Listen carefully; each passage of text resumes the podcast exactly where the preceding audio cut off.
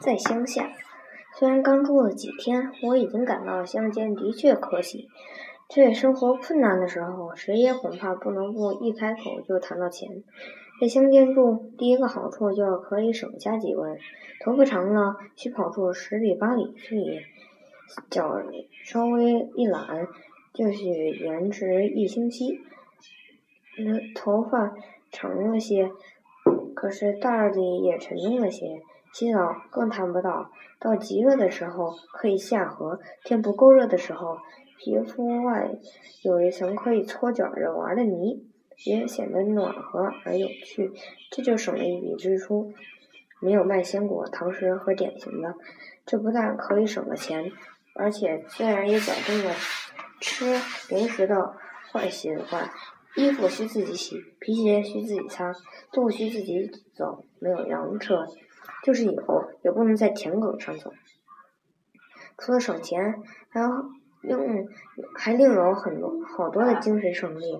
平均川剧全听不到了，那可以自己唱，在红角树下随意喊吧。除了多管闲事的狗向你叫几声而外，不会有人来叫很好的，有的是功夫。书是不易得到的，但是偶尔找来一本，绝不会像城里时那闲闲就了事。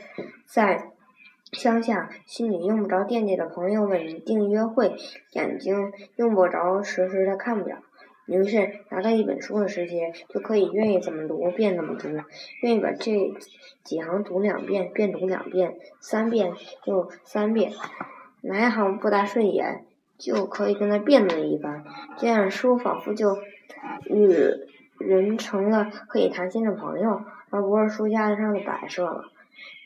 院中有犬吠声、鸡鸭叫声、孩子哭声，院外有蛙声、鸟声、差牛声、农人相呼声，但这些声音并不叫你心中慌乱。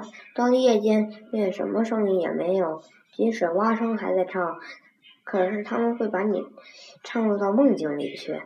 这几天杜鹃特别的多，直到深夜还不住的啼唤，老想问问他们3更半夜的换些什么。这不是厌烦，而是有点相连之意。